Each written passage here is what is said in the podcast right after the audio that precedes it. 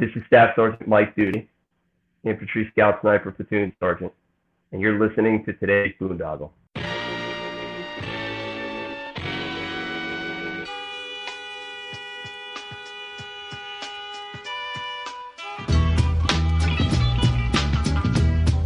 Hey everybody, thanks for listening to this intro before the intro of our today's Boondoggle radio show.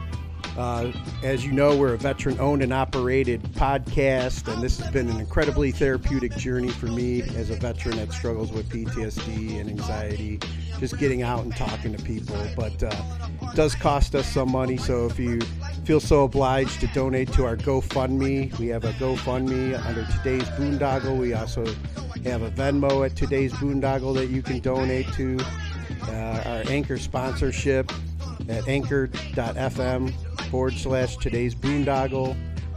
Any questions, comments, suggestions, complaints, you can email us at todaysboondoggle@gmail.com. And please follow us on our social media sites at Today's Boondoggle on Instagram, Facebook, Twitter, all your social media platforms, as well as our YouTube channel, our Rumble channel, and our BitChute channel. Please follow, subscribe, comment, and download. And please consider checking out our sponsors. If you support our sponsor, Dream Nutrition, you can receive 10% off your order by using the promo code BOONDOG10 at checkout. So Dream Nutrition, they're a veteran-owned and operated company as well, so please support them and receive 10% off using the promo code BOONDOG10. Thanks for your time, and thanks for listening.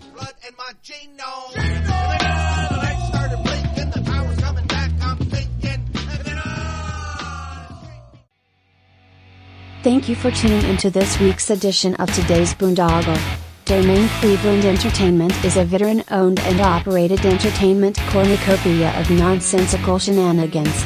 You can find interesting interviews, music news, entertainment information, and just about everything else in between. Thank you again for tuning into the show here at Domain Cleveland.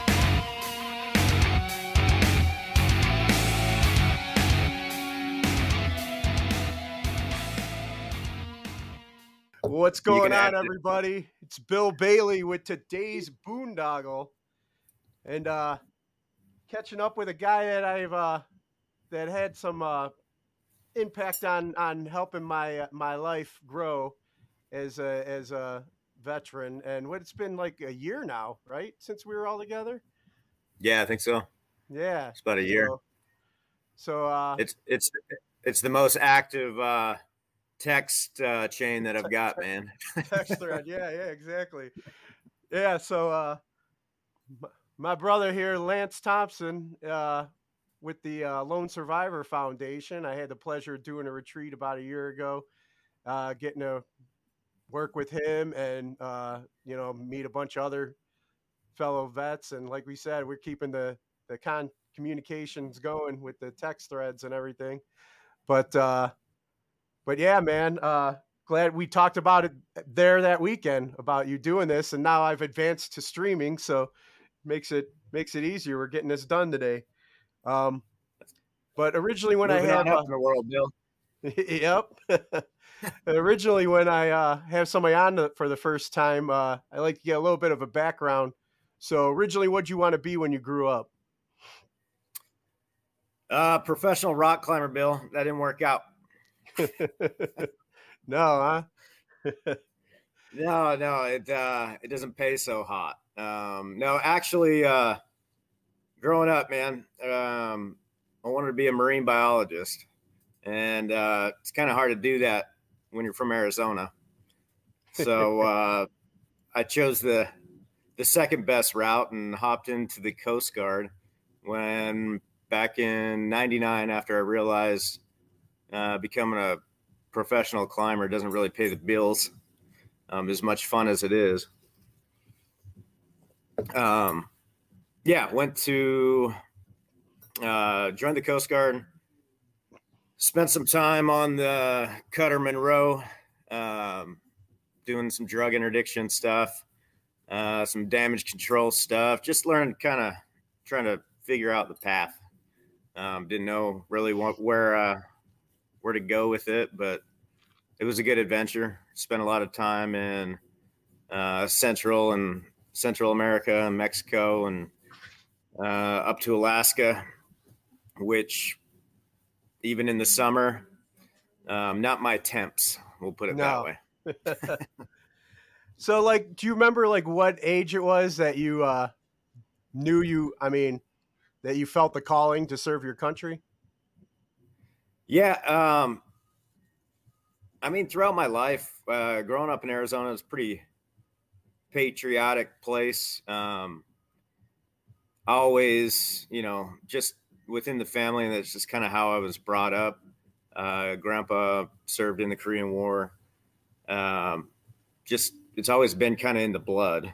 And I felt like there was, another calling, something more than the college route, not knocking it, just going straight college and then going into, I felt like I had to give more, man. So that's always been kind of one of the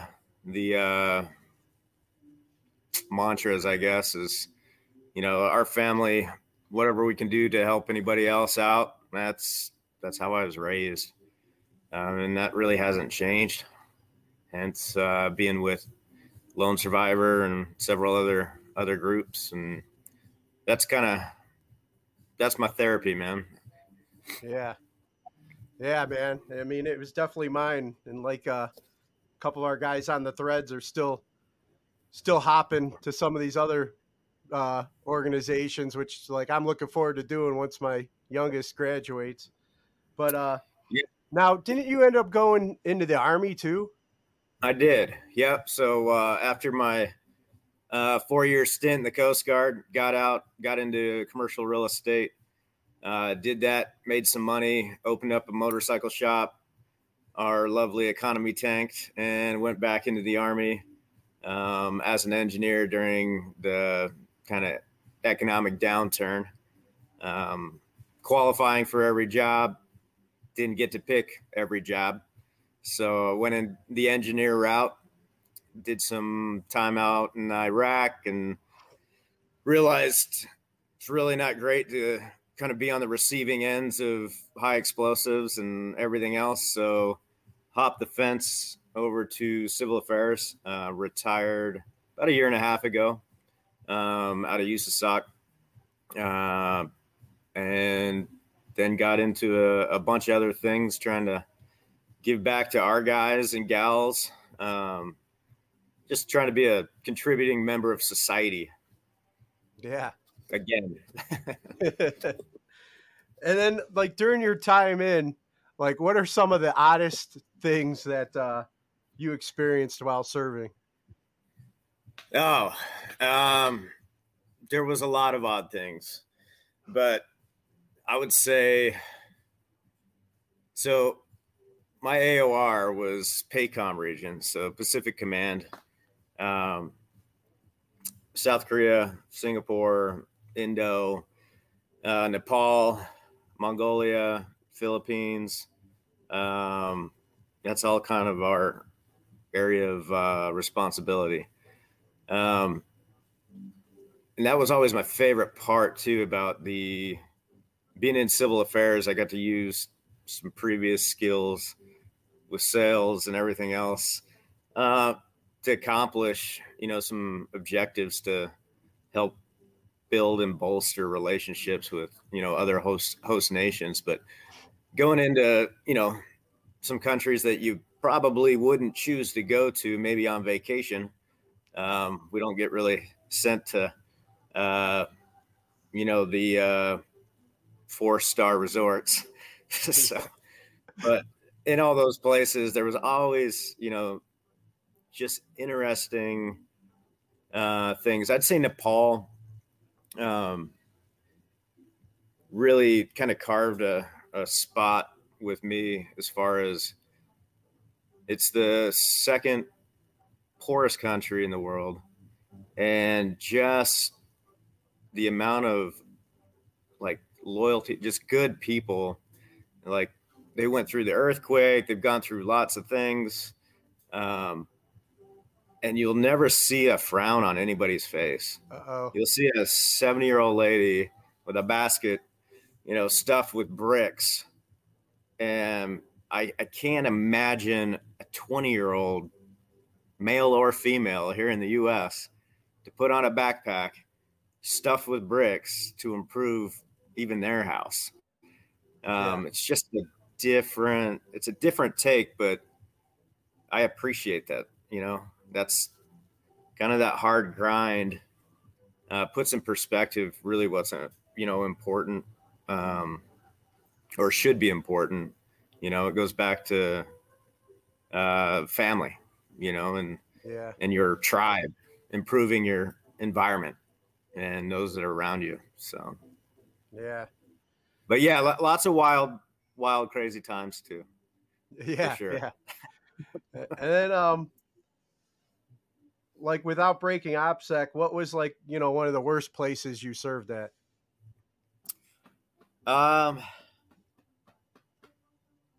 Worst place, I would say Iraq. Iraq was definitely a life changer. Now I can say in a positive fashion, but for the longest time, it wasn't positive. It was stuff that, you know, we all kind of put in our ruck and don't pull out, and then it just stacks heavier and heavier. If you don't really know, you know, where to go with it, or how to handle it. I think all of us have a big wide range of resiliency, right? And we don't like to say we're necessarily weak or whatever. I'm not going to go talk to somebody to see if it could possibly help. When it gets to the point where you've tried everything else other than, I mean, you should try it all. That's the first thing. Like, put away your pride. At the end of the day, it's just the military. At the end of the day, we're all just numbers. So if you don't take, you know, some thought and start putting yourself first, you're not going to improve. You're not going to be able to help anybody else. But yeah, start taking time. It took a while for me to take time to improve, my own situation, because I felt, and we all do, we feel it's selfish, right? Yeah. We feel that we've got to always put somebody else first. But if we don't put ourselves first at some point, we're not going to be able to do any of that. When we start, you know, pulling away from family and, you know, all the things that make us who we are. We're not the Army. We're not the Marines. We're not any of that stuff. We are who we are individually. Yeah, I catch myself falling back into that many times. And I think I shared when I was with our group that I'm in recovery. And so I work, you know, 12 steps and work with others. And they always say, you know, helping other, you know, addicts is helping yourself. And it's the same with, you know, the veteran community, dealing with, you know, all the stuff we need to unpack. Helping other vets helps us heal. I got into this podcasting thing to help me with my anxiety, you know, and part of my PTSD healing, to get out and be able to learn how to communicate with people again and form relationships again and spread their stories out there to hopefully help somebody else, you know, that needs to hear it. Yeah. But, you know, I used this analogy the other night in one of my AA meetings. You know, when the plane's going down, you know, they tell you, you know, you put your mask on first before you put the mask on of the person next to you. You know, you got to make sure that you're good first before you can really help somebody else. And we can't pour from an empty cup, you know. So, you know, as we'll get into with Lone Survivor and stuff, you know, that definitely helps us help ourselves, so then we can take those tools and go on. But I wanted to ask. Well, I was going to say, I think also, you know, every vet's dream is like, can't wait to get out. I'm going to go live off the grid. I'm going to just have a generator, blah, blah, blah, not talk to anybody. That is like the worst. That is the worst. It sounds good in theory, but executed, Like, we can't.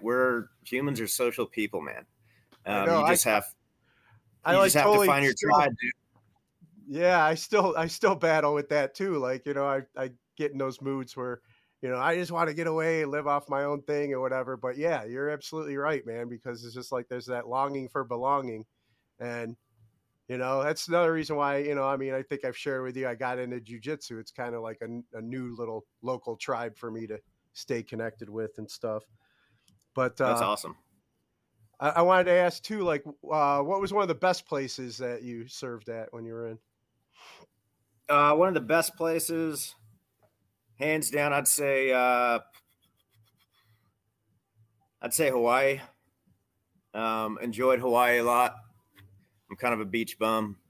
Lived on Kailua Beach, just south of Kaneohe Bay, the Marine Corps base on Oahu for quite a while. That was really fun. And then got to live there a couple times.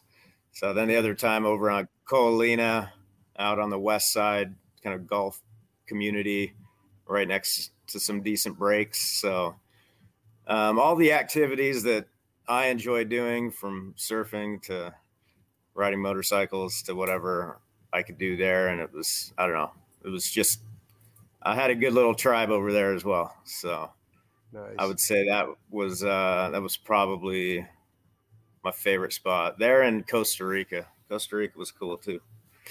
Oh man, I've been planning to make it out there at some point. I'll have to, you know, ask you some questions about that offline. It is a magical place. Yeah, that's what I heard. And it's like, you know, good for, there's a big, huge veteran community down there from what I understand. Yeah, there is. Definitely, on my list of places to hit. One question I wanted to ask too is like, what pet peeve do you have, or did you have, you know, with civilians since transitioning out of the military? Selfish people. Didn't take me very long to pull that one out of the hat. I feel like I see more of it. Recently, I picked up, and I don't know if it's corporate world or what, but recently I picked up a full-time gig. My wife got kind of tired of me doing abnormal jobs, but that's what I know. So picked up a gig here locally that I moved up pretty quickly. And it's a part of a bigger, you know, falls under a bigger umbrella nationally. It's pretty corporate-y, but to go in and see as a vet how, you know, this place that's been in operation forever and just how inefficient, and I'm not knocking them, but it's kind of the lifestyle that, you know, corporate America breeds, is everybody's just an individual. Like the amount of stuff that doesn't get done because there's no collaboration or teamwork is insane. I pride myself in being able to, you know, kind of like at Lone Survivor, I try to create that team camaraderie, like that team room, that team house camaraderie when, you know, anybody is there. And it knocks down a lot of walls really quickly. It makes people feel comfortable so that they can, you know, trust one another. And it's kind of the same thing I do with any of the jobs that I do, is build that quickly, because if you keep going and there's no communication, and communication is absolutely key in anything that we do. If there's no communication, nothing gets done, and everybody fills in a negative narrative just because that's kind of how we are. If they don't know something. So they'll go about their way, you know, thinking that somebody else doesn't like them or they don't want to go talk to them for whatever reason, because they've, you know, made up or fill in the void with a negative kind of picture. And I can point that out easier because I used to do that all the time too. Like my job was to decide, you know, to come up with the best warlord to work with, you know, and to find out everything about them. Sometimes you got to choose the best warlord, but if you go in with you know, preconceived notions or ideas, you can't do that. And you sometimes miss the boat, and therefore the job or mission or whatever else doesn't get accomplished. So. Yeah. Gotcha. And then what is something that you will always carry with you from your time of service? The camaraderie, the teams, like, and I'd say the most, like, kind of initially screwed up teams. Like, not everybody gets, you know, the all-stars all the time. And I felt like, you know, a lot of the times, because I got a knack for kind of getting on the same page and the same level as people really quickly. So therefore, Lance got, you know, not all the time, like, no offense to anybody that's on my, been on my team previous that's listening to this, but there was usually a reason why first sergeant or whoever it was put me with somebody else, and it ended up working, man, every single time. And, you know, we found a way to turn some hammers into screwdrivers, screwdrivers into chisels, whatever it needed for the job. But I would say, yeah, the camaraderie piece and just being on the team. That was one of the biggest things, like getting out. It's like, what do I do with my hands, you know, like after, until you find that team again. So. Yeah. It's funny when you were talking about that, not always getting, you know, I just thought about our group right away, you know, on our text thread. It's like, you know, we got a bunch of knuckleheads on there, but it worked, man. We became family, you know, in just that short amount of time. You brought us all together, and just, of course, our military and dark humor helps, you know, our backgrounds, but. Yeah, no. And that, I think that even that goes way back to, like, even growing up, man, I learned from my dad. He was always like my baseball coach, wrestling coach, whatever, but playing ball, he would always pick like he wouldn't pick like the all-stars. He'd pick like, we were like the bad news bears every single time. And then it turned into, you know, at the end of the season, we're going to all-stars, you know, and like kids, you know, go from like eating grass in the outfield, you know, to turning double plays. So, but that's, nice.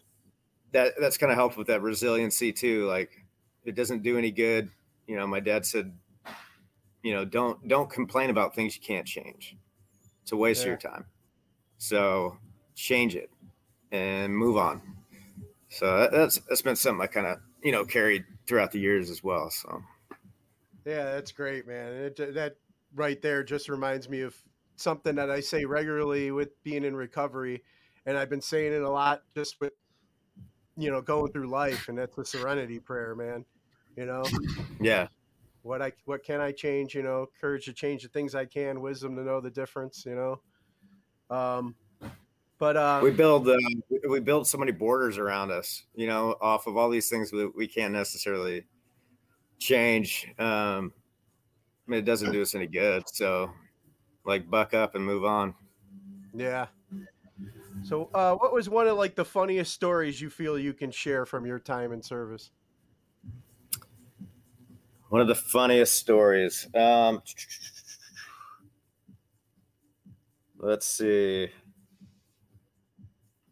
It would be, all right, so we went out to South Korea. We would go out there pretty much annually for one of the big exercises. And, you know, everybody's on like curfew, right? At a certain time, everybody's got to be in. They don't want anybody getting willy-nilly wild out there. But we also didn't necessarily look like we were, you know, in the military either. So we might have been able to get, you know, away with some other things that maybe some others couldn't. One of the nights we went to one of the baseball games. They have like almost like AAA, you know, their MLB over there. And they they're allowed X amount of like Americans to come like guest play and Canadians to come guest play with them out there. And I don't know if you've ever been to a South Korean baseball game, no. But it's super wild, man. It's crazy. Okay. Yeah, it's pretty wild out there. After that game, we ended up going to Lotte World. It's like this, like covered in like covered Disneyland. Imagine Disneyland inside. And we go in there and there's just a mass of people. Like I've never seen that many people in a building. And we walked into a K-pop concert. I don't know if you know what K-pop is. Yeah, I'm familiar. It was like what do you call it? Boys to Men, but more Korean. One second, there might be a motorcycle here starting shortly, just for a second. But yeah, it was a wild and crazy experience, man. And that whole night was nuts. We'll leave it at that. Nice. But yeah, if you're ever in South Korea, go check out Lotte World. It'll blow your mind. Sweet. And then what would you say is like one of your greatest hopes for the country that you've been willing to give your life for? I would say one of the greatest hopes is so that my kids' kids could grow up and do, you know, something that's not so divided. I want to see that change and everybody kind of get back to that common goal moving forward, and everybody drop the stupid issues that divides us all. And, you know, still the greatest country on earth. And I want that to remain. And I want my kids to enjoy that. So, yeah, that's my hope, like, man. Perfect timing to have the roar of the engine in the background with that impactful. Just statement. Started. Get our country back. Roar. Yeah. That was not planned. It's great. And you know, I mean, one of the things that we all had in common in our group that we were working on and discussing is you know, PTSD, and wanted to ask, like, what you feel we can do to break the stigma of PTSD.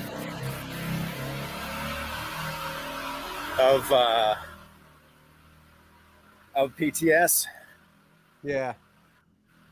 Well, I'd say probably the, hold on here. Where do you go in the RV? Possibly. Oh, I shut it off. The biggest way we can break the stigma is by having it be talked about more. And it goes back to communication and making sure that there's a network there. I don't care if it's your neighbors. I don't care what it is. Making sure that everybody's got somebody that they can talk to. And getting the leaders in all the commands to talk about it more.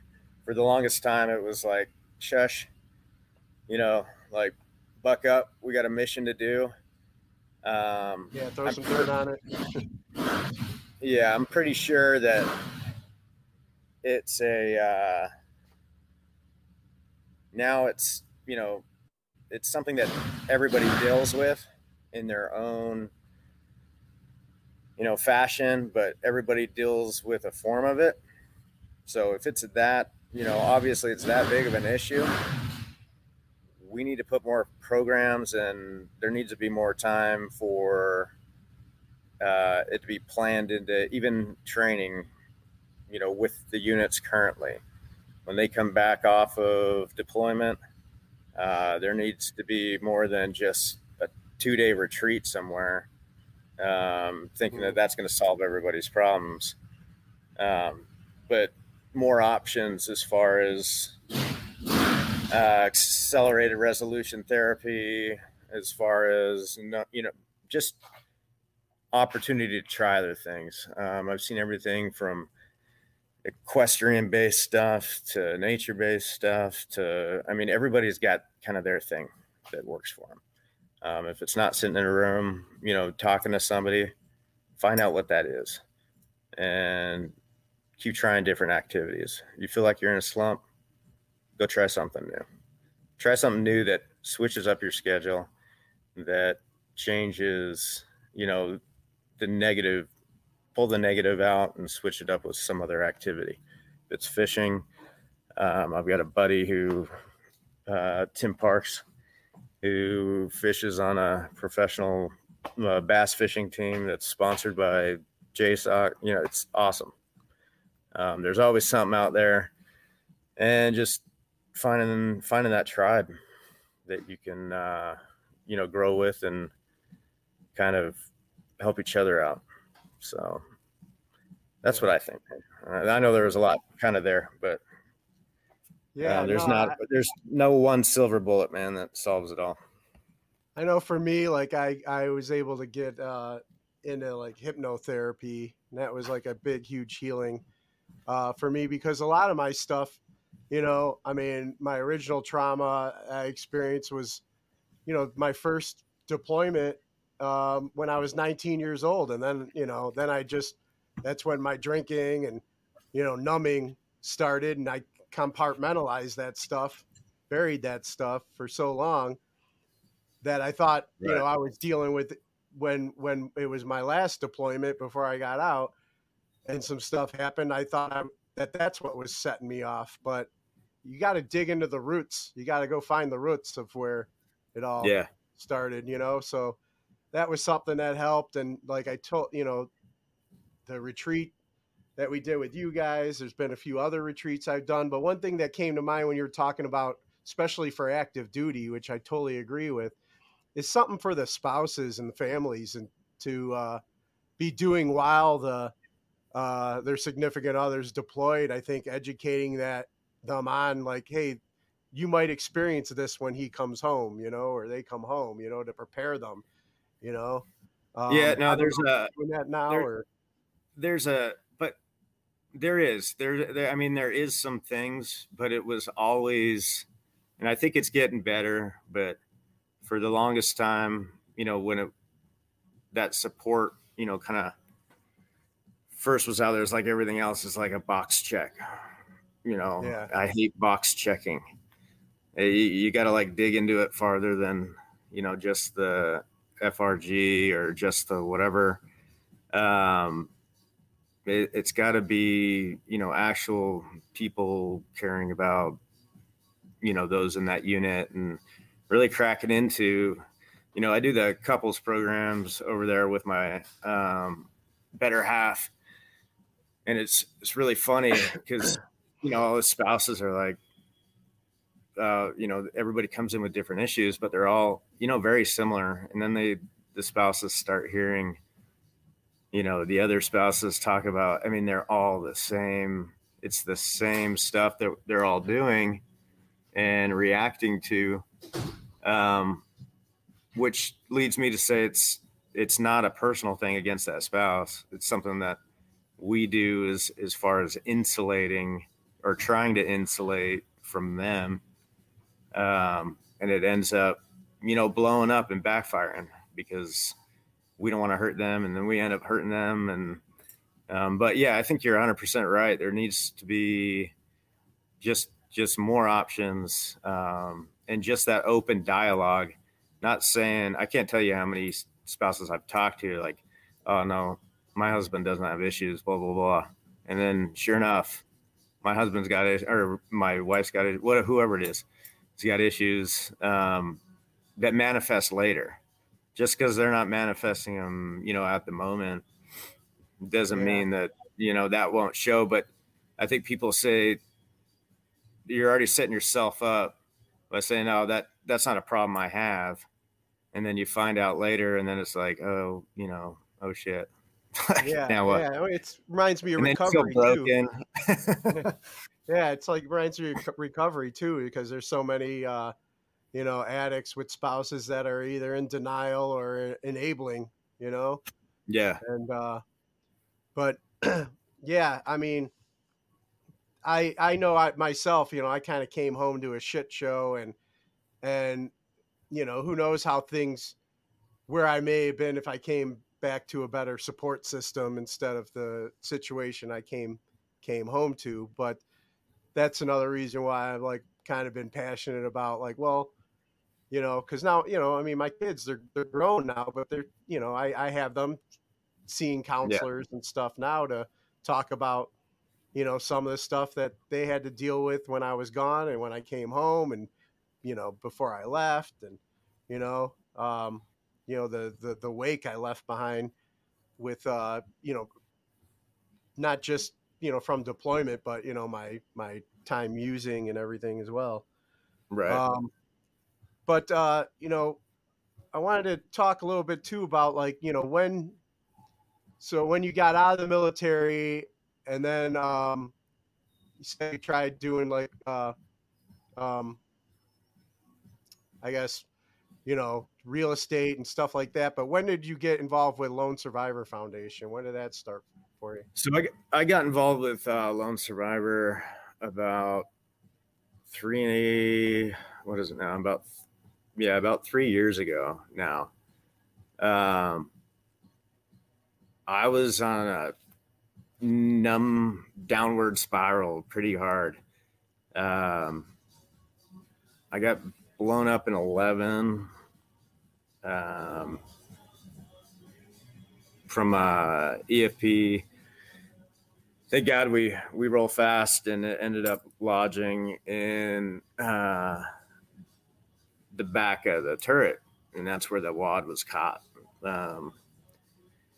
But you know, and then there was several other things after that, but that's one of those like, oh, we still got stuff to do, like buck up, roll on, move on. That's what happened. And that was, you know, that was some of the catalyst towards stuff that, you know, that I was dealing with late. And it just gets worse. Like no matter where you go, you're constantly, you know, like the black cloud and the root. Like I looked at everybody as enemies versus, you know, you can't go through life necessarily like that. You can have that neutral role, but if you're already checking people off, dude, I was checking people off in my community. I was checking people off, like no matter what, you know, friends that my wife would make, like, nope, I don't like this. I was wrecking shit.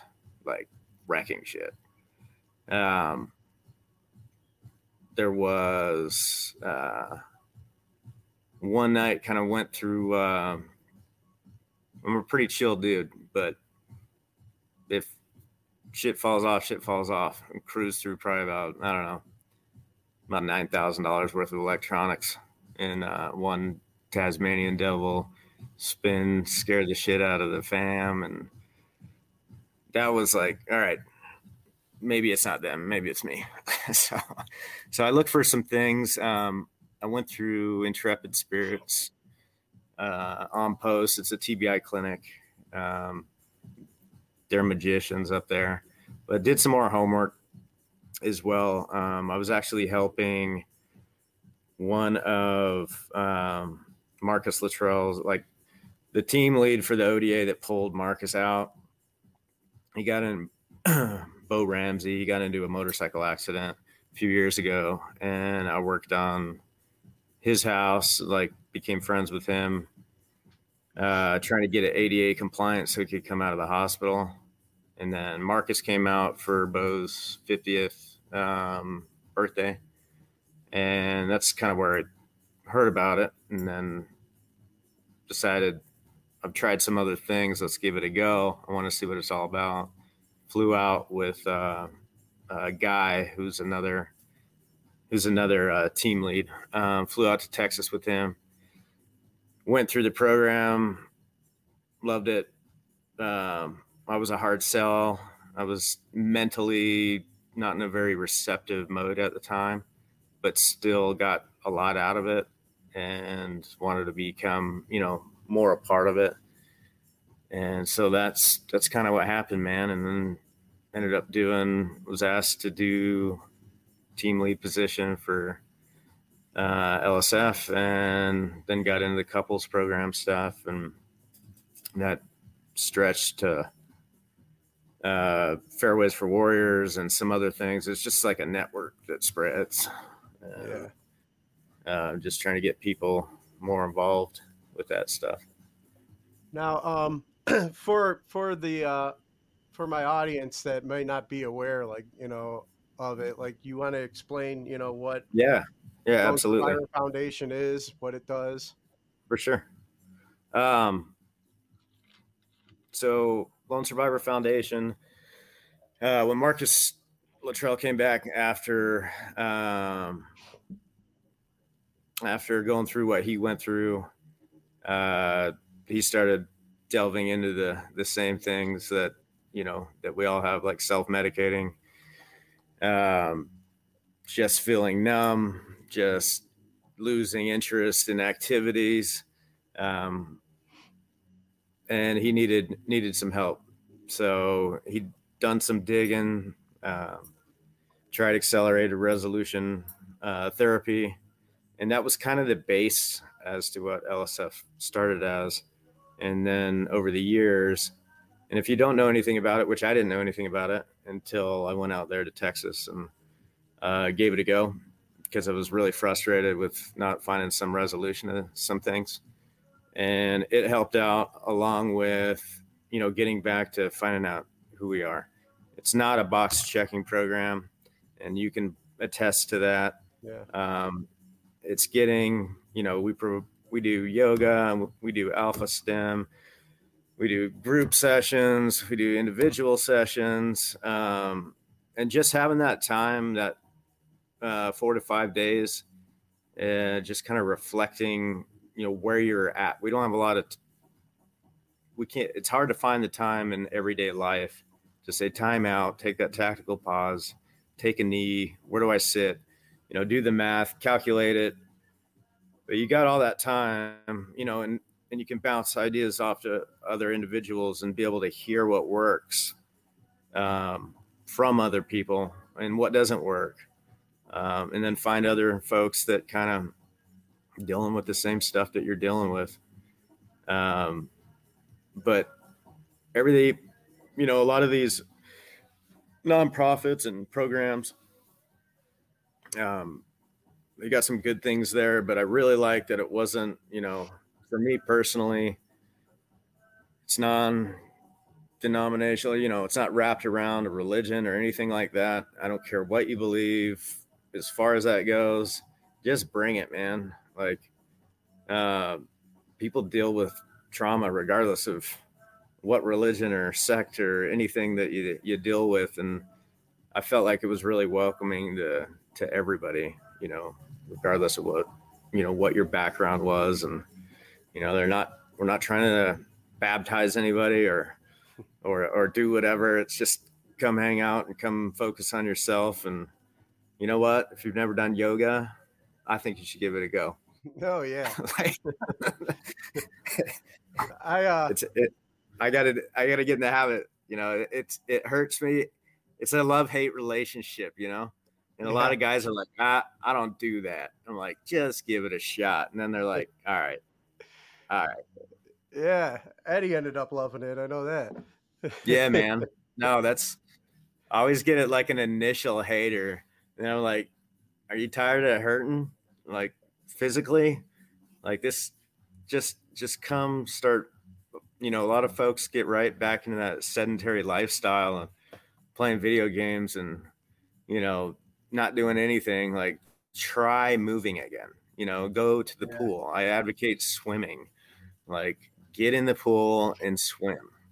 If you got spine issues, you know, you got C-spine issues. If you got whatever it is, go for a swim. You don't have to do 100 laps, but just float tanks too.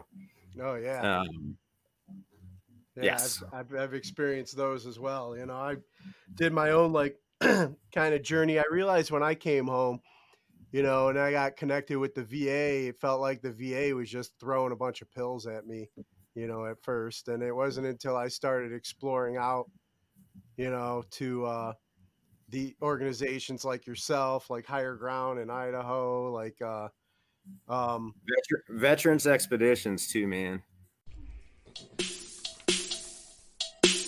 Hey, baby, this is Double D, also known as Dream Daddy, and I gotta tell y'all something about our new sponsorship here at today's Boondoggle,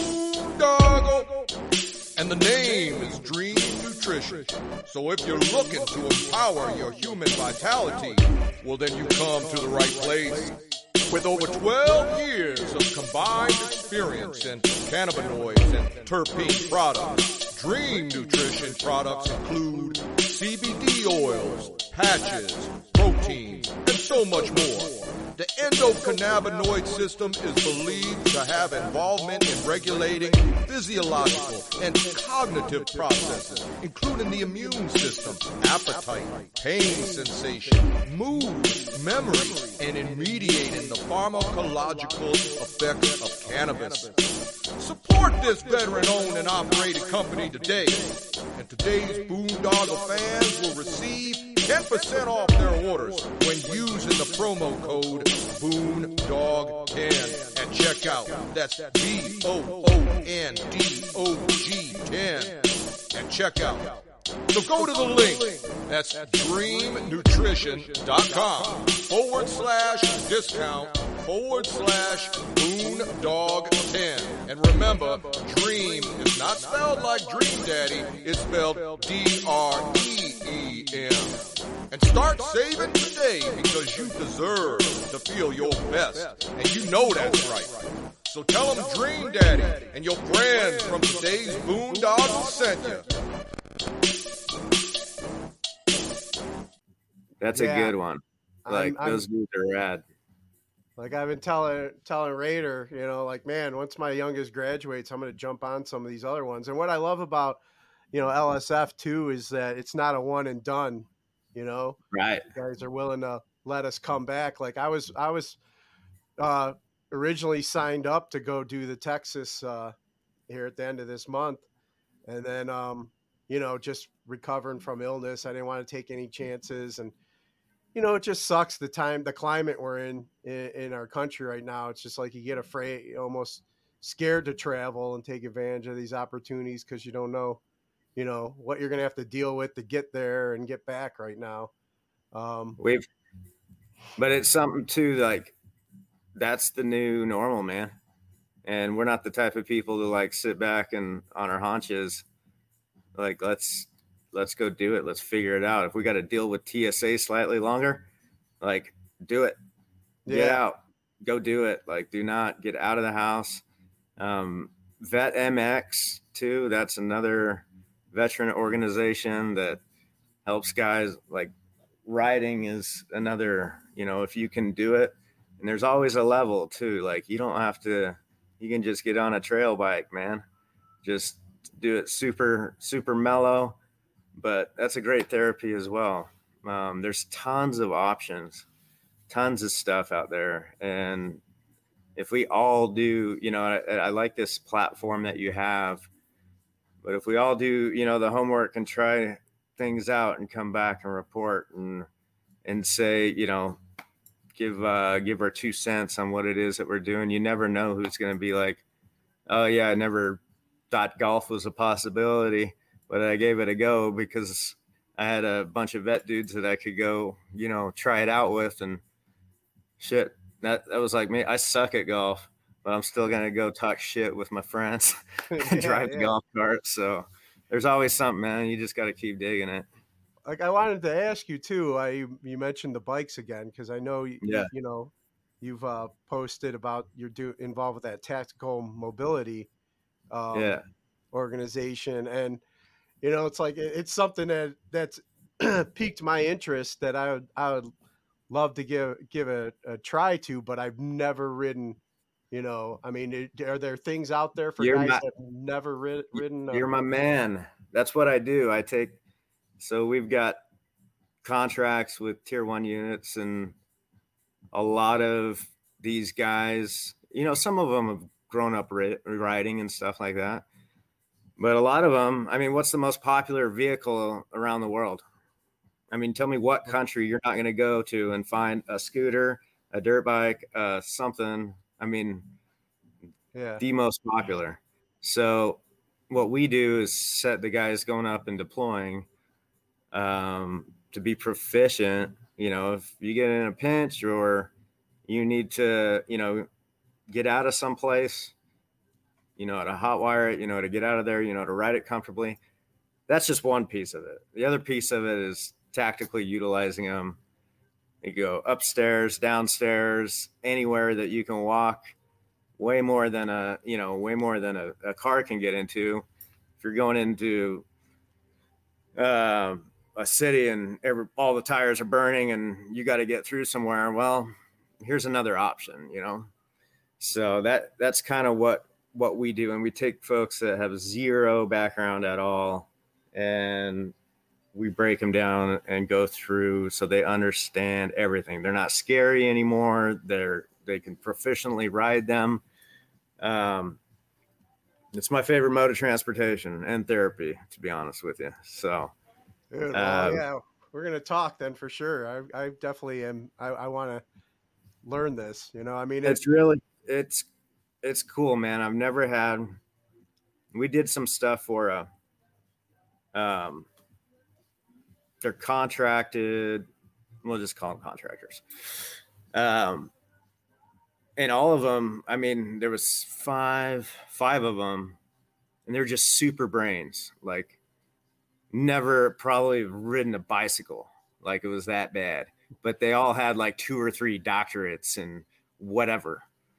And they had this concept that they're using now with the Marines, that we had to teach them from scratch. They've never driven a standard vehicle, like none of it. Like, none of the concepts that we were talking about was making any sense whatsoever. And by the end of it, as soon as we figured out what their language was, we had to talk in percentages. You know, it wasn't, you know, flutter in the clutch, like certain terms weren't gelling with them. So we had to tell them like 30%, 20%, 10% on the clutch, and then release. And then it, you know, that's what we do. That we figure out what everybody's forms of communication are, and then go after that, and then would take you to some cool places too, man. I've got civilians all the time that are asking like, how do we do that? How do I get that for a corporate retreat for our guys? Like, the need is there. For sure. And we do that. We'll set up full on, trips for folks. They don't have to worry about anything. We bring the bikes, we bring the gear, we bring the food, we bring it all depends on what you want to do. We'll go shoot. We'll shoot off the bikes. We'll do Kazovac, whatever it is, man. It's pretty cool. Oh, dude, then I'm signing up for sure. I got some buddies here that are sniper buddies, and they ride, and we got a couple like Legion clubs, you know, American Legion clubs, and everybody, you know, especially back when I went through my long hair phase and everything, they're like, Bailey, you look like a rider. You need to be riding with us. And I'm like, I don't know, man. I'd like, you know, it's just like buying a bike and then taking. You know, being a single dad's like, okay, do I have the money for this hobby right now? But I've always wanted to. And then I'm like, you know, I'm like, well, maybe I'll do a trike. But I'm like, is that really badass? No, that's not. So I got to come out and break through with you guys, you know? Yeah, man. You're welcome out here whenever. We'll line something up. And that goes for anybody, any of your listeners too, man. Put them in contact with me. I'm a network guy. Like, I'm the guy, you ask any of my friends, like, if you need to find somebody to do something for anything, talk to Lance. And like, that's what, you know, I got paid for through the Army, is building these networks. And that's what I do now. We have a very strong network here in Pinehurst and Moore County area for any Bragg guys. So if anybody's needing anything from just somebody to chat with to going out and getting into some new activities, I can definitely help you out, point you in the right direction. Yeah, that's definitely something we have in common. I remember when I was out there, like, you know, talking to you about some of the other organizations, like that one veteran-owned CBD company I work with and stuff. Yeah, like that. You know, and I don't know, did I ever send you that info? I think I need to get you in contact with some of those guys too. Yeah, man. But one other thing I wanted to ask you, you know, with all this time that you've in all these veteran-related programs you've worked in, like what's how many like what's some of your favorite like growth stories that you've witnessed that you can share? Favorite growth stories. My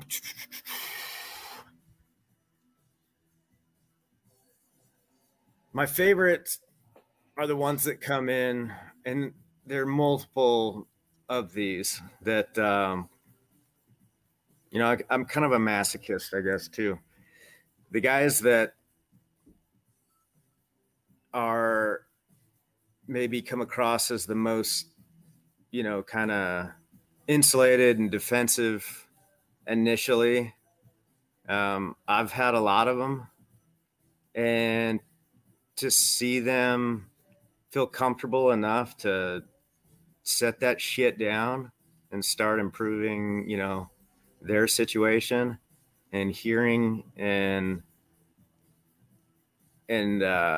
responding back to like their normal self. I think even that group that we went through, there was a couple of, you know, that when you go around carrying stuff forever and not letting anybody in, you're not doing anything other than hurting yourself, man. In the long run, I can attest to that because that's what I did for the longest of time. But seeing that stuff melt, man, at the campfire and at the, you know, that's rewarding. That's really cool. Yeah. And the couples stuff too, the couples programs, you know, seeing a spouse that has, so I kept my spouse way over here from the military, and I did the military thing. So like living two separate lives. This person has no idea what's going on. And that was by me not explaining and walking the dog and talking about that stuff, that they have no idea what, you know, we're going through. And then we have no idea what they're going through because constantly they're filling in the narrative like it's their fault, like why we're a-holes, you know, why we're assholes. And that's not necessarily it. It's stuff, you know, once again, it's a wrong form of trying to deal with trauma and experiences. So we go from, I see two individuals, you know, that are supposed to be a couple. And then at the end of these programs, you know, they're back to talking shit to each other and having a good time and want to go on dates and, you know, finding that, you know, partner in crime, I call it again. So yeah, that stuff's really cool, man, to see, because then when they go back, if they got kids, you know, they don't got dad or mom coming in as the heavy cloud. The home's supposed to be like the Zen zone. For the longest time, my house wasn't the Zen zone because I was bringing in that lightning and thunder for no reason. Like, this kid should be pumped. You know, your better half should be pumped, you know, that you're at home and you got a place to get away from world's chaos. But if we're bringing it inside and we don't necessarily know we're doing it, it's not good. So I'd say those are probably the biggest changes, man. I'm seeing, you know, multiple times people have said, guys have saved my life. And it doesn't stop, you know, at the end of the program. I mean, you can attest to that. We're still in comms with everybody. It's different. It's not one of those. you know, like celebrating some of the life's events with each other too. I mean, JD becoming a grandpa and, you know, all that stuff. It's great to, you know, have that connection still. Well, even to work through the shit times too, you know, and still have somebody that you can send, you know, a text to, or multiple people saying, hey, I'm kind of on the struggle bus right now. Bro, I'm still on the struggle bus. We get there. Yeah. That's life. If you don't accept that, and like the key is having those tools in that, that support group to work through it.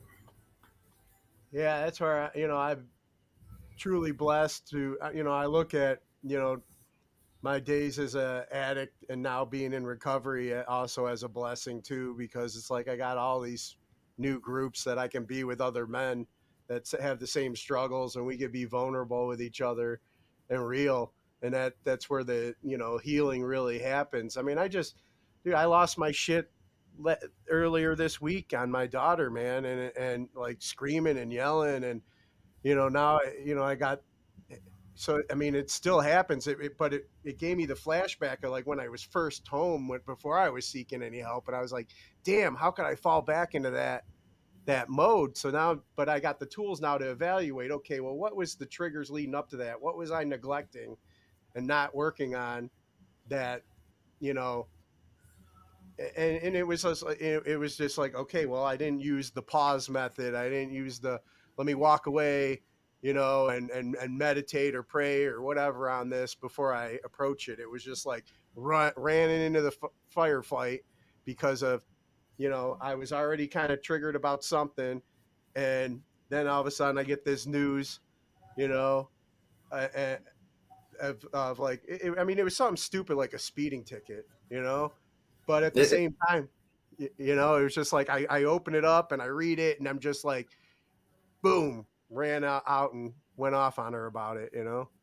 Dude, it more than likely, it's always something stupid, you know. Yeah. If we, you know, it's like I had my son a couple years ago, and this was when I was not doing good. And it takes a lot. Like when I'm not home, I try to go to that tactical pause phase before I respond. But I remember one night came home, was telling my son, you know, hop in the shower, dude, get ready for, you know, school in the morning. And he said, and this dude, my son is rad, dude. He's like, I know everybody's kids are rad, but this dude's like Benjamin Buttons, man. He's like a 40-year-old man trapped inside. He was probably 10 at the time. So, you know, get in the shower. And he was like defiant. And like, he was like, no. I'm like, what? Like that. He's never said that, you know, and he wasn't liking his class or school at the moment either. You know, at the time he was frustrated. He's probably tired of dad coming home, being an asshole as well. And I told him again, I'm like, get in the shower. He's like, no. So I go upstairs. I'm like, you know, pretty hot at this time. Like, get in the shower, shut the game off, get in the shower. So he shuts it off, like slams the controller, goes in the bathroom, and you could just see like he is hot, bro, like pissed. And as I'm turning around to walk down the stairs, I see in the mirror this kid who was like the nicest kid on the planet. He's on the other side of the wall, and I could see in the mirror, and he's going like this, fuck you, dad. He's never said a cuss word in his life. Fuck you, dad. And I see him like lipping it. Bro, wow. You want to see it? Hot. I was hot. So mad. I went in there and just seeing his face. Just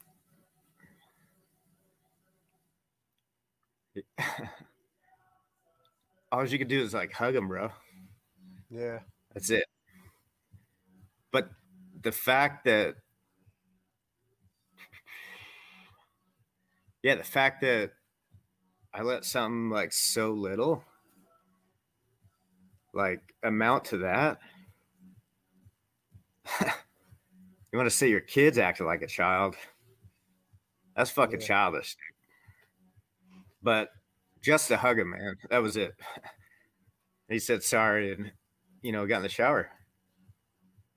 But that was a point, like, no way. Like, no way would I ever, like, lose control, you know, respond like that to somebody I love more than, you know, life. So, yeah. And, you know, it's like I remember those similar moments, you know, with my girls when they were little. You know, when I came home, they were like, you know, 5 and 8. And after my rage and after I came, my daughter's 21 now, you know, and she locked herself in the car and rolled up the window, you know, and I'm yelling through the window at her, you know, and then seeing her face and, you know, it just took me back to what, you know, that story you just shared. And I'm just like, you know, if I seen some other dude coming at my kids, my girls like this, I'd fucking kill them, you know? Oh, yeah. But I'm that asshole right now, you know? So it's been like, it's been, you know, I mean, I've been talking with my sponsor and a bunch of guys throughout the week, and I have had an opportunity to apologize to her and take responsibility for that was wrong. And that's not where I'm at anymore. You know, because I mean, there has been a lot of progress, but it just, you know, it's just been kind of really weighing on me this week, because it's just like, I made all this progress. I'm doing better. I have all these tools. How did I let myself go back to that, you know, in that instant, you know? And but I guess that's I would never apologize and make amends, but now I'm learning to do that, you know? That's what it is though, man. We'll take a step forward.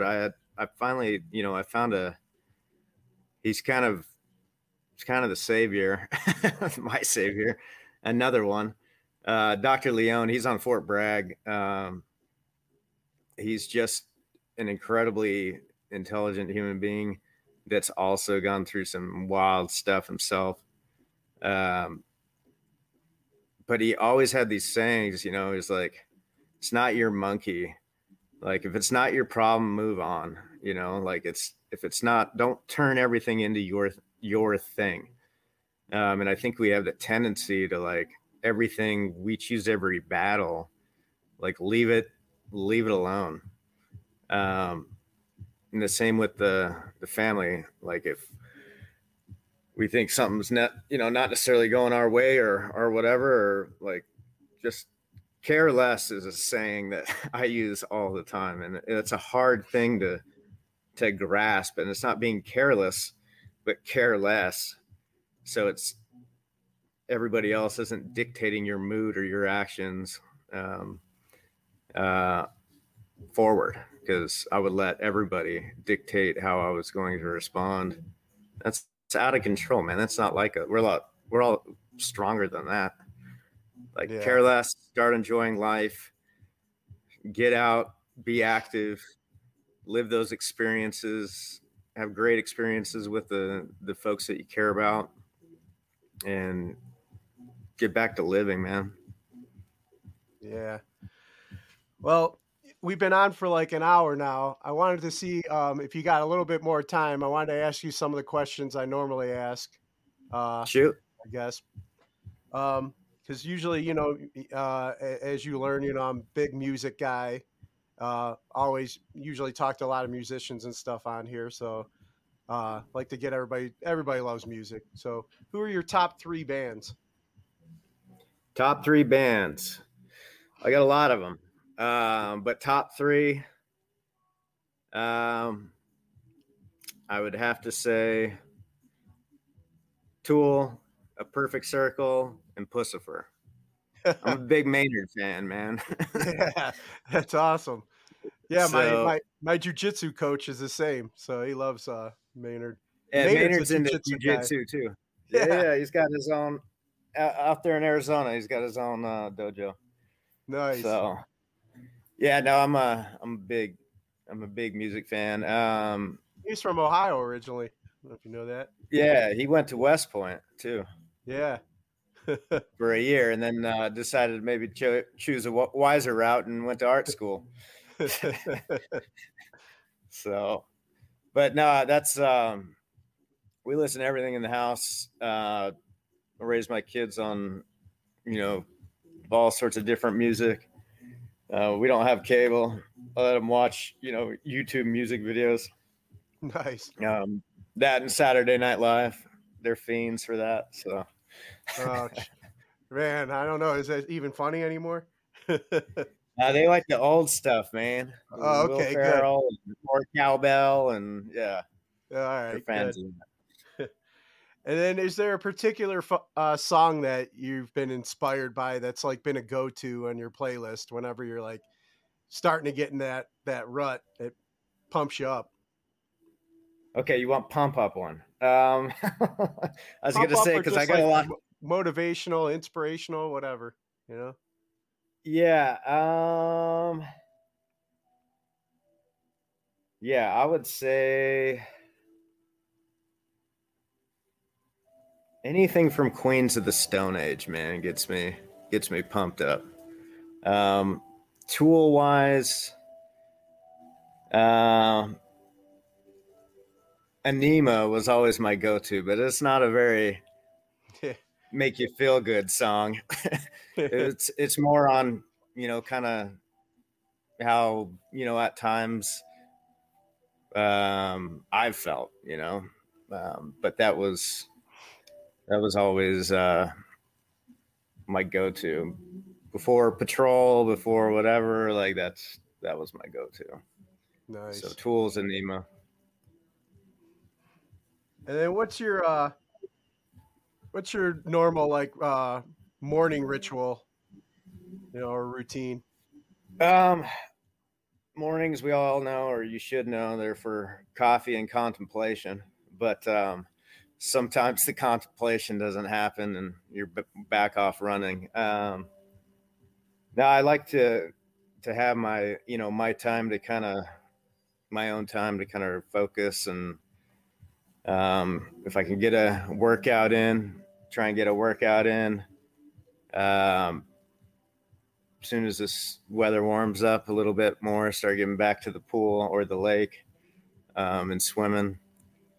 But yeah, that partnered with some stretches. I may not do no full yoga routine, but just getting the body moving again. And it's the same thing, you know, before you start jujitsu or whatever else, especially the older that I get, I feel like the stiffer everything's getting, and can barely throw a leg over a dirt bike without warming up. So yeah, we were talking about before we went on about how this weather, man, is reminding us of every service connected injury we got. It's non-stop. Like And that's hard to keep because it's all connected, right? Mind, body, spirit. And when our bodies are hurting, man, you start like mentally like, what the hell is going on?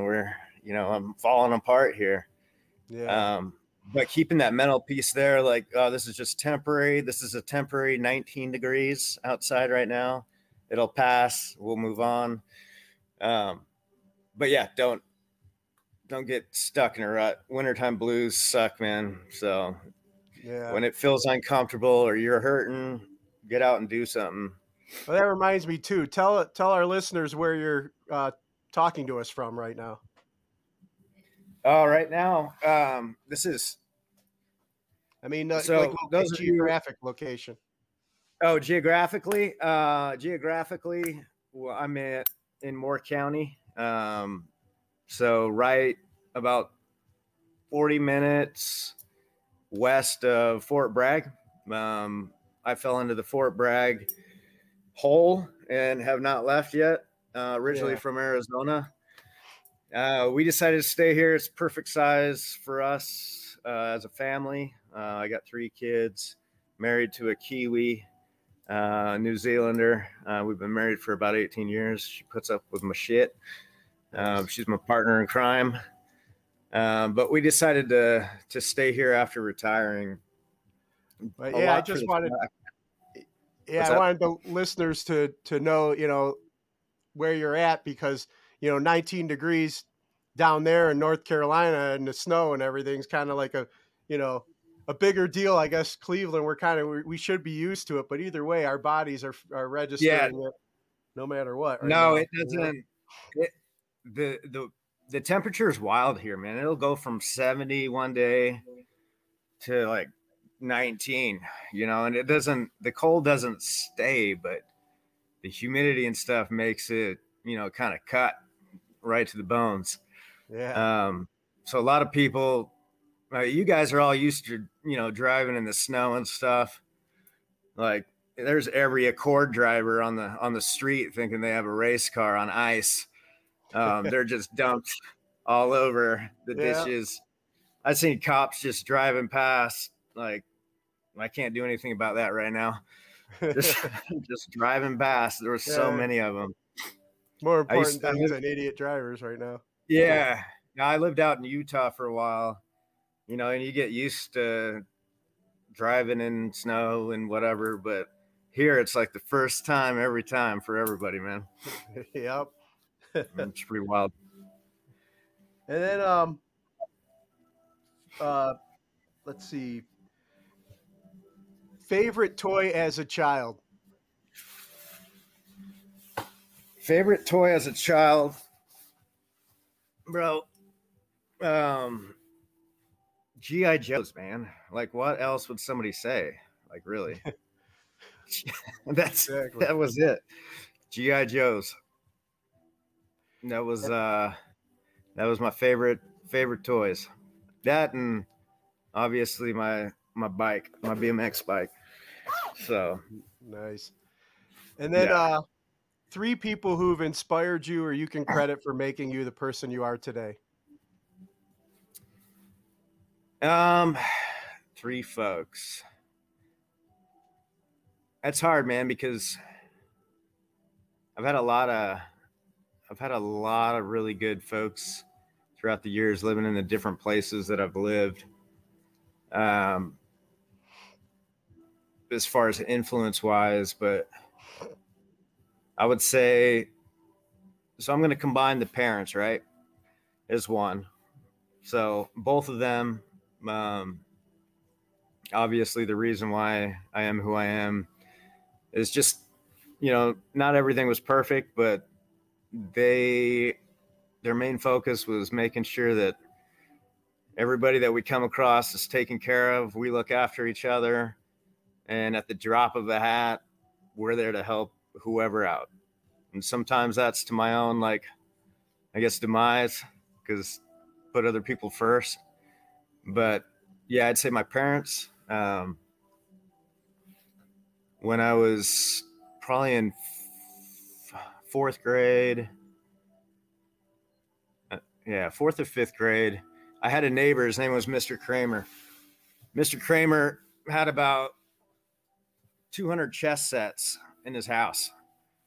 I didn't know anything about chess, but I was infatuated with the fact that this guy had all these chess sets. This game must be cool. And he taught me how to play chess. I don't play as much as I like to, or should. But I believe chess is a perfect representation for life, and how we go about doing things and thinking steps ahead, and how we should, you know, think steps ahead. And at the end of it, you know, sometimes you may win, sometimes you may lose, but you're going to learn something out of whatever game that you're playing and each different opponent. So I'd say Mr. Kramer was a huge influence on myself. And then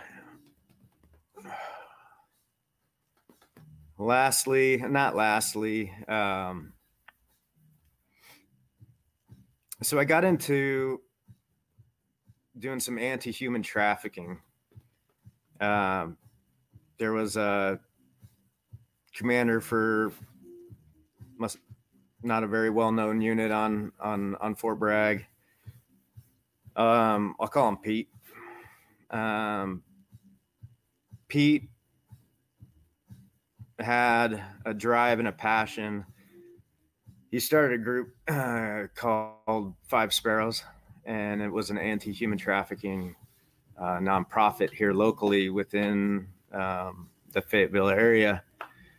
And just seeing the amount of drive that this dude had to go after and to help, he wanted to save everybody, like literally everybody. It wasn't just the victim.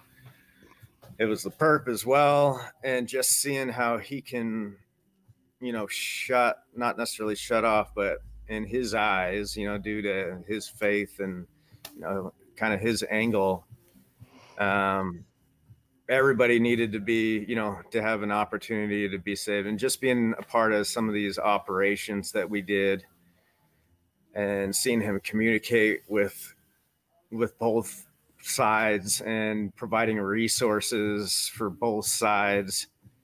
Like, still, I struggle. If somebody crosses me or just bad people, like, I have a really hard time reaching out, you know, the hand or the olive branch and, you know, trying to help them out as well, especially when you got a victim that you're trying to help out.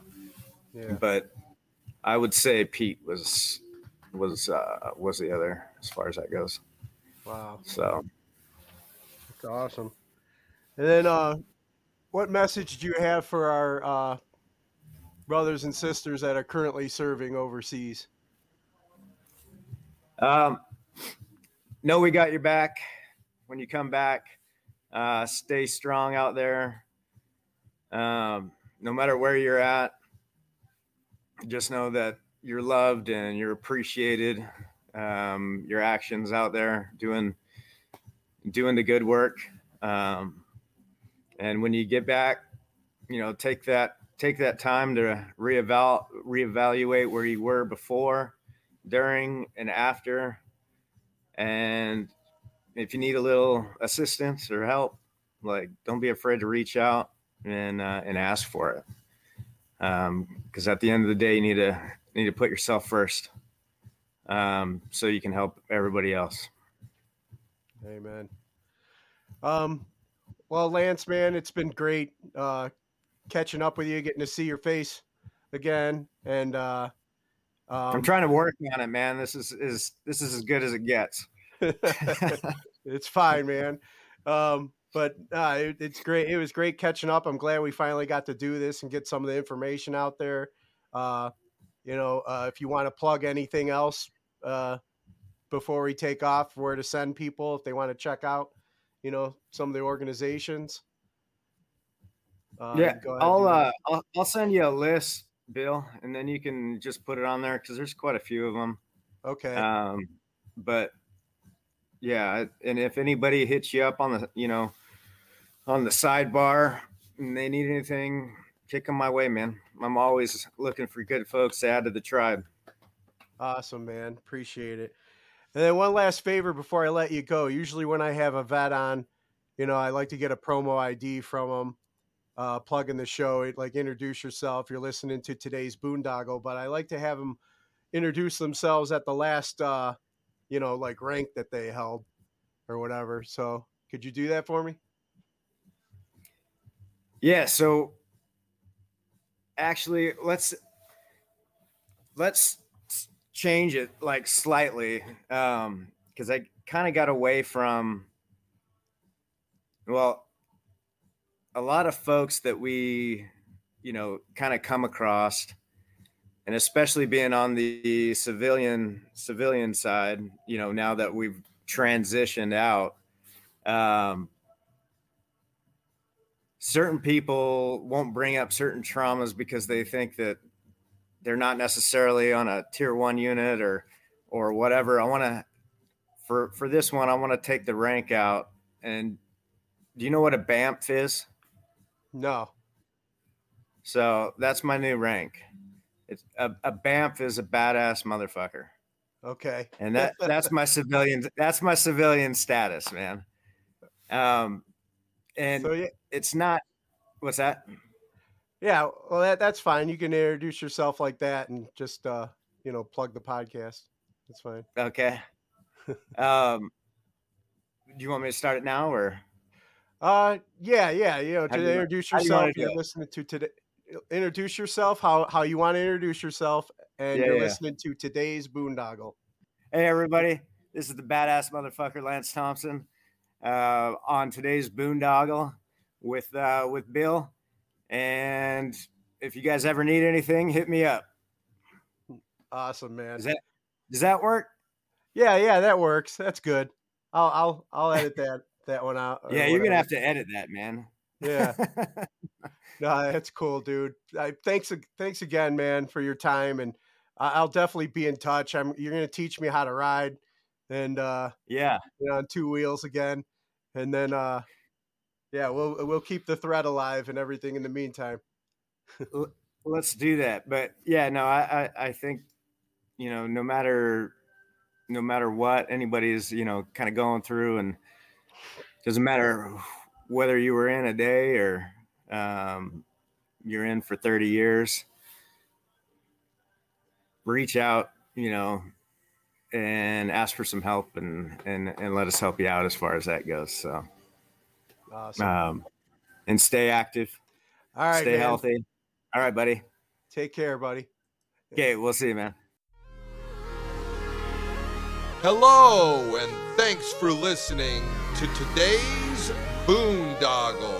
And now, for your listening pleasure, Florence Whitingale presents his latest epoch.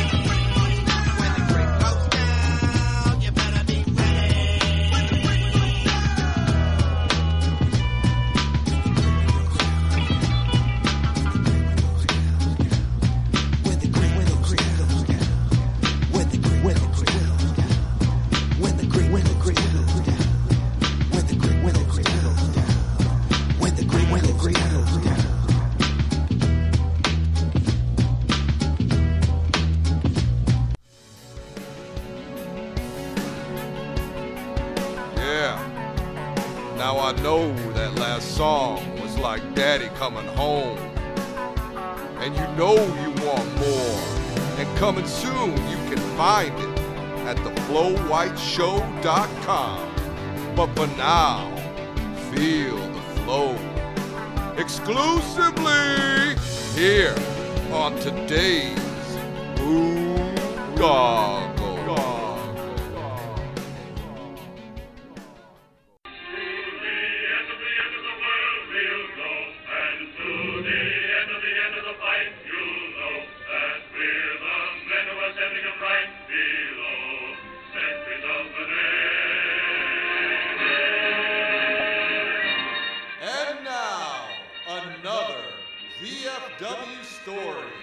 Brought to you by today's Boondoggle.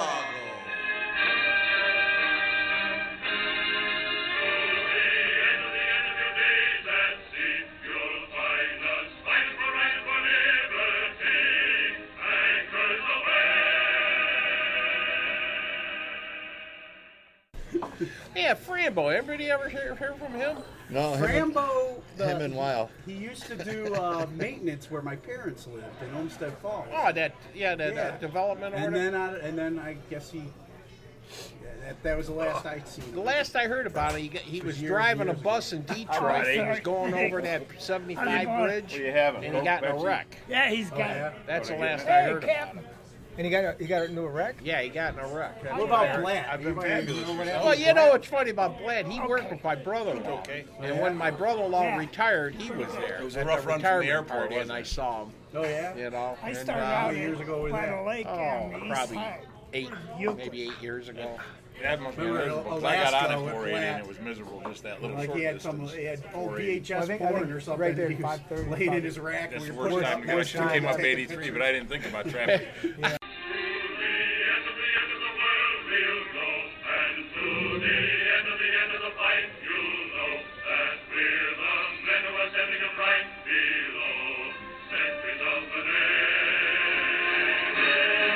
And thank you for listening to another story time from the VFW Hall, brought to you by today's Boondoggle.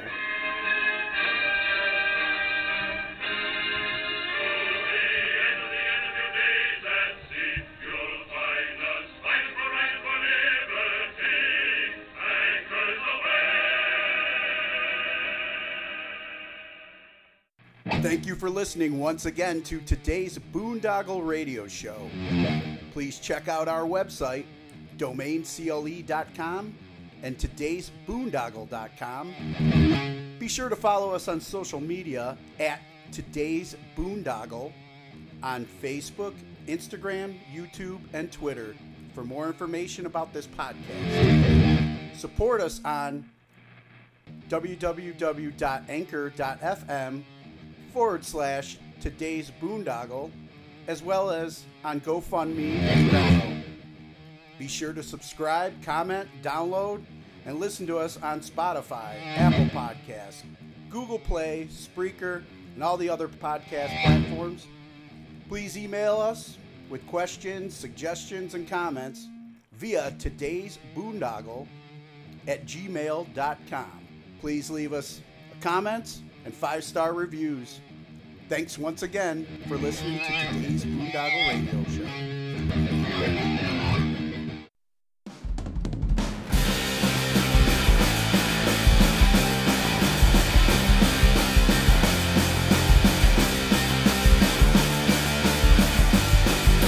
Thank you for tuning into this week's Today's Boondoggle. Domain Cleveland Entertainment is a veteran-owned and operated cornucopia of nonsensical shenanigans. You can find interesting interviews, music news and information, and just about everything else in between. Thank you again for supporting, sharing, and tuning into today's Boondoggle.